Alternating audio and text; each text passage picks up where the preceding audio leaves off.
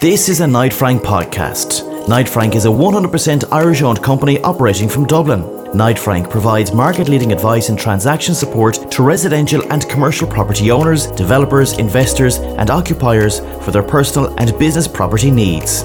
Knight Frank, connecting people and property perfectly. See our website, knightfrank.ie. Hello and welcome to the Knight Frank Property Podcast, bringing you the latest insights on property market trends as they evolve and forecasts with our experts' analysis. I'm James Marr, Director at Knight Frank. Today I'm joined by our Director of Industrial Property, JP McDonough, and our Head of Research, John Ring. Industrial is a very traditional name for a sector of the property market that is now, in my view, very sophisticated and probably touching more people than ever directly due to the current crisis and lockdown a lot of goods are being delivered directly from warehouse to people's homes and in never increasing amount of white van deliveries to houses. We've heard, JP, we've heard a lot about the potential impact of COVID 19 on various real estate sectors, retail, office. What's your view on the likely impact on for the industrial market? Thanks, James. Yeah, in my opinion, it's important to assess the impact really in two ways. I think one being the short term impact, um, and secondly, the long term consequences. In the short term, and notwithstanding a number of short term requirements which, currently exist in the market, demand has been down uh, and take up will consequently suffer as a result. Um, we've seen a general reluctance amongst occupiers to commit to space really since the middle of March. Um, going forward, however, we feel that industrial and logistics is well placed uh, to adapt to the new normal. However, there is no doubt that the whole e-commerce phenomenon has been accelerated over the past two months. You know, people that never shopped online before, they, they've begun to do that now, and they've realised it's really not that difficult to adapt. So we expect to see that continue into the future.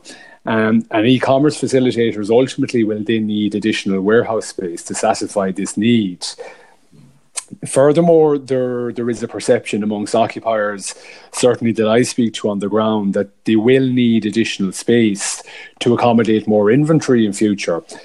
Indeed, it was interesting to note government comments over the past few weeks about their lack of stockpiling. So we expect companies and indeed government to be more prepared for potential risks in future, uh, with a view to handling more inventory and needing more warehouse space. John, we hear a lot about the move to online shopping and have been for some time. Is the pandemic accelerating this move in your view? Hi, James. Uh, yes, while there has been a secular trend towards online shopping for some time now. The pandemic will surely turbocharge this transition. You know, tra- traditional bricks and mortar retails shut almost overnight, so consumers have left no choice but to shop via online channels. And fast forward a vision of the future many have held for some time now. However, as of yet, the data hasn't shown that pure e-commerce retailers are benefiting from the lockdown as of yet. For example, online clothes store ASOS recently reported a 25% fall in sales, illustrating that li- online isn't necessarily picking up the slack. However, the reduced spending is also likely due to be a the economic uncertainty with consumers reducing consumption across the board, and also as we're in lockdown, people haven't had the motivation to make clothes purchases, for example, if they haven't the opportunity to wear them. Some sectors have witnessed an increase in sales, John? Yes, grocery stores, unsurprisingly, are up. Uh, so they're seeing an increase in online demand. So the latest data from Kantar Media shows that grocery stores are up 22%, which is generating increased storage demand across uh, the industrial sector, while 10% of Irish households have also received an online grocery delivery uh, in the last month, so up from 6% the year before and this representing a large rate of growth, even if the overall market share is still quite minor. It's interesting what you say about sales online, sales being down too for closed retailers. Would you say that perhaps declaring the demise of bricks and mortar is premature at this stage, given that they are due to reopen? Also, as we go through the phases and what the implications for the industrial market are. Yeah, so the transition to online is all about speed of delivery, and this is segmenting industrial product into various components along the supply line. For example, Amazon have six different types of industrial products based on speed and type slash bulk of delivery of the good. So online is changing uh, industrial product from that point of view. However, there are two points I'd like to make. Firstly, on the growth of online. So online sales still represent a relatively small portion of total retail sales. So, for example, CSO data shows that 3.5% of all retail sales were made in February were online, and that was before the pandemic struck. And this rose to 4.3% in March when social, dis- social distancing measures started to be implemented. But a very still a very low number, 95% conversely showing that are made uh, not via online channels. So, and secondly, also since the lockdown, data from the UK shows us that online sales with physical locations are still growing faster than pure online e-commerce players. So, ones with physical locations where that remained open grew by 12.5% versus 8% for the overall e-commerce market. So, bricks and mortar will remain king when things open up.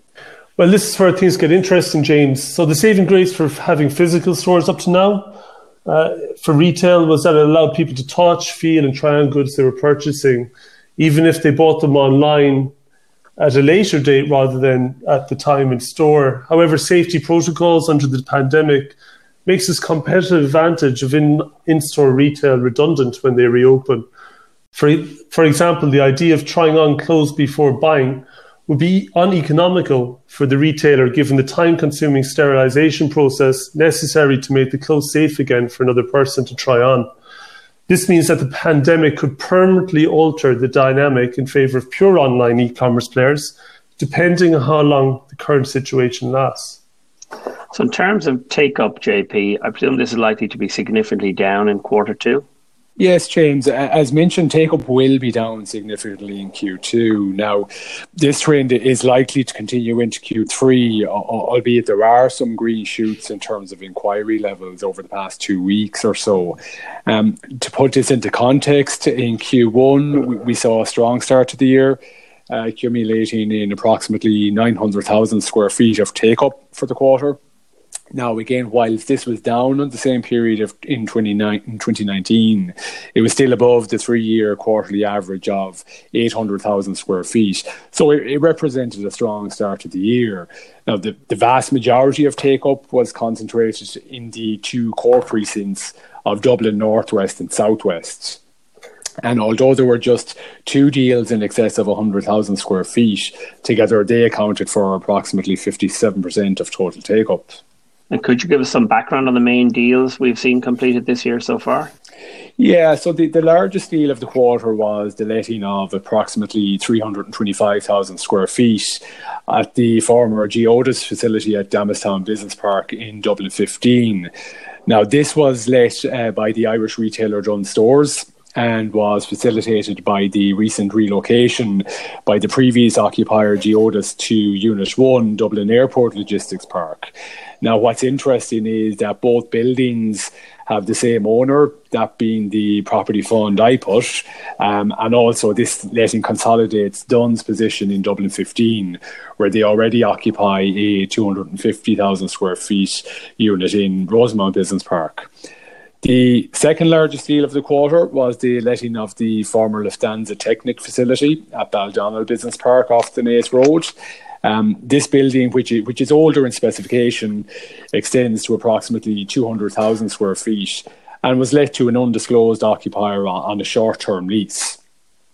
Now, further notable deals include the letting of almost 70,000 square feet at Greenogue Business Park to Amazon, which is their first delivery facility in the Republic of Ireland. Now, it is likely that they will also commit to additional facilities within ROI over the next 12 months, which, is, which will provide a welcome boost to the occupational market at this time. John, the entry of Amazon uh, into the market here strikes me as being very important. Would you agree? Absolutely. Amazon's share price is up 35% since the start of the year compared to a decline of about 10% for the S&P 500. So its share price increased by about 500% now over the last five years a remarkable figure and is showing the scale that this company is growing to. So, looking at a global level, their industrial scale is already phenomenal. So they occupy 150 million square feet of industrial space, the majority of which is located in the US and the and Europe after the US. So over the last number of years, they've accounted for between 20 to 25 percent of industrial take up in the UK. So it's huge capacity to be a major catalyst to boost demand in the Irish market also. Yeah, and I think that's an interesting point, John, just in relation to their their trend thus far in the UK in terms of take up. So, uh, as you mentioned, they, they have uh, accounted for almost 25% of take up over the last number of years in the UK. And if we were to see a similar trend developing in the Irish and Dublin market, they have potential to take up significant uh, significant chunks of space, which which could be approximately 500,000 square feet. Yes, I, I completely agree. So all I have to do is look internationally to understand what their plans for Ireland may be and how the future may unfold here as well. So four years ago, Amazon opened its first bricks and mortar store in the US and now has over 20 million square feet of physical stores in the US and 170,000 leased, leased across seven stores internationally, but they're growing fast. So what they're looking to do is vertically integrate the industrial and retail supply chain. So on the investment side, they also have important implications. So they represent an unrivaled covenant within the industrial market, given their status as the third largest company in the world and valued at $1.25 trillion. So in the UK, we've where they have entered the market and and uh, and grown to scale. So we've seen rents rise and yields shift downwards since Amazon entered the market there, and I expect to see a similar effect here also. In terms of the demand supply dynamic, what has absorption of the new stock been like, and how is the supply pipeline looking now in the context of the pandemic and the new requirements coming through? Do we have too much space or too little space for the market's needs going forward? Yeah, James, I think in the context of new builds, we, we, have seen continuing levels of take up of new product over the past three years. Um, in the most recent quarter, we've seen take up at the Dublin Airport Logistics Park, which is Rohan Holdings flagship scheme to airline catering specialist dnata. So they've committed to an additional building of almost 40,000 square feet, which is their third building within that park. Um, meanwhile, a green scheme at Horizon Logistics Park, there were lettings completed of approximately 25,000 and 30,000 square feet, and they were completed to the aviation company Avair and global logistics company Expeditors. Now, looking ahead, there is probably a lack of new supply coming up. Um, this year, we're likely to see completions amount to approximately 250,000 square feet of which almost 110,000 square feet has already been pre let. Um, again, to put this into context in respect of completions, last year we seen completion numbers of approximately a million square feet. So, as you can see there, there is a significant supply problem in the market. Um, going forward into 2021, we should see completions hit approximately 750,000 square feet, which is up somewhat from this year, but still back on the 2019 figures. And, and, it's very much dependent, that number is very much dependent on the number of buildings actually commencing construction uh, in Q2 and Q3 this year, which, which is not a certainty as of yet. So as I said, there, there is a supply issue, and despite the current pandemic, you know, this is, I suppose, likely to sustain rental levels in the sector for a period of time. And John, I presume you have views on the construction industry and what constraints it may have coming through from the pandemic. Well, in, in terms of development activity, construction timelines expect to be extended due to social distancing rules, which will delay new supply also to the market. For new construction, I don't think you'd see any new commencements on speculative product until there's a greater certainty, but you may see pre-lets take place. At the end of the day, the industrial market is one of the more highly correlated sectors with the general economy. So despite the undoubted need for additional stock, the economic uncertainty under the current circumstances is probably too great at this point. The perception of increased lease up risk will have caused owners to shelve plans for speculative projects for the time being. I expect this to be temporary, however, and as we move into the second half of the year and greater clarity emerges regarding the path out of the current environment, well capitalized developers will be the first to move on site. One item that seems to be lost in the current uh, discussion and environment, understandably, is Brexit. uh, as you know, we're reading in the press over the weekend, commentators talking it hasn't gone away, and the political scenario of the UK is getting very inward looking. What are your thoughts on this? And again, what are the likely impacts on the industrial logistics market as you see them, JP? Yeah, as far as I'm concerned, James, I, I think we've only really scratched the surface in respect to Brexit. The, the reality is that it's only since December last year that we have a degree of certainty around Brexit actually happening. And I would be of the view that this was reflected in, in the level and execution of inquiries that we experienced over the past three years since the initial Brexit vote. Um, since January, however, uh, certainly I've seen a shift, and, and that has changed. There, there is obviously a recognition now amongst occupiers that this is happening. Uh, and thus, we are now seeing real action, or at least were until the middle of March.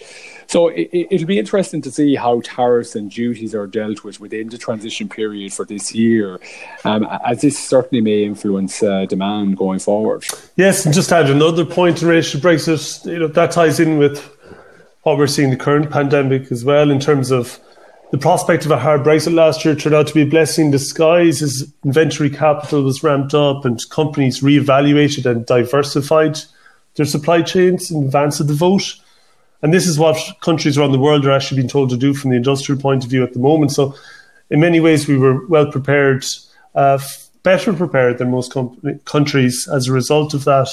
And as an island nation, Ireland is certainly more vulnerable to shocks, uh, particularly supply shocks than our mainland European counterpart. So, uh, in some ways, you could say uh, Brexit has been a, a, blessing in disguise in, in getting ready for, uh, inadvertently, for this pandemic. Thank you, JP and John, for your insights that you've shared with me today. I think there's some very encouraging signs that we're seeing coming through with the Amazon arrival and the potential inventory building and holding that we may come from the pandemic. Maybe it's a good time to be looking at the industrial market, both investment and from a development point of view. If you'd like to discuss any of the topics covered in more detail, please do not hesitate to contact a member of the Knight Frank team, or indeed for any other property inquiries you may have, please give us a call. You can find us at knightfrank.ie or on social media channels. And we hope to be back soon with other podcasts on different aspects of the property market. This is a Knight Frank podcast. Knight Frank is a 100% Irish owned company operating from Dublin. Knight Frank provides market leading advice and transaction support to residential and commercial property owners, developers, investors, and occupiers for their personal and business property needs. Knight Frank connecting people and property perfectly. See our website, knightfrank.ie.